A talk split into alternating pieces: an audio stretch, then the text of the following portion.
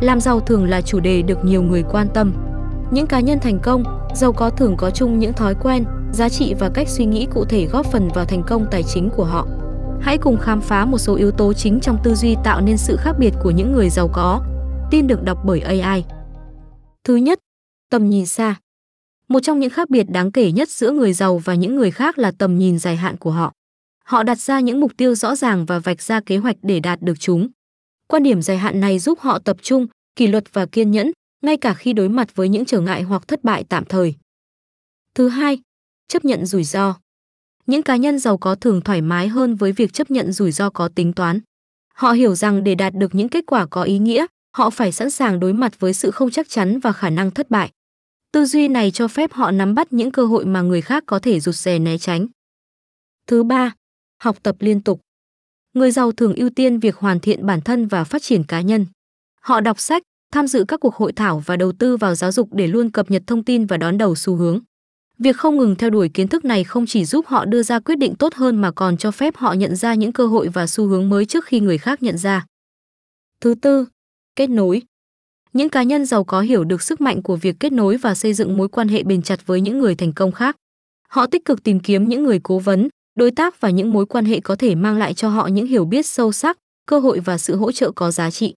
Điều này giúp họ tận dụng kiến thức và nguồn lực chung của mạng lưới để đạt được mục tiêu. Thứ năm, kiến thức tài chính.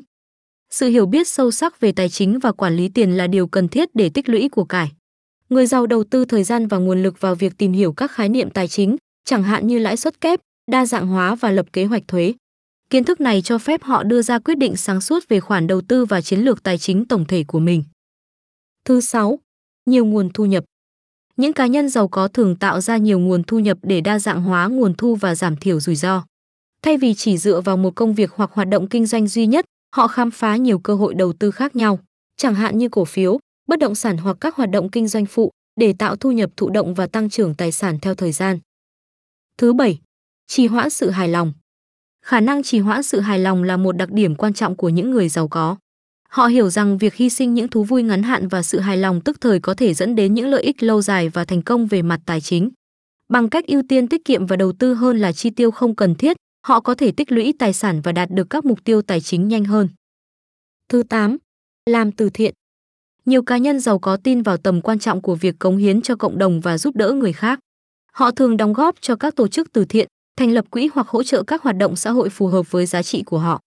Tư duy từ thiện này không chỉ mang lại lợi ích cho xã hội mà còn giúp họ giữ vững lập trường và duy trì ý thức về mục đích ngoài sự giàu có vật chất.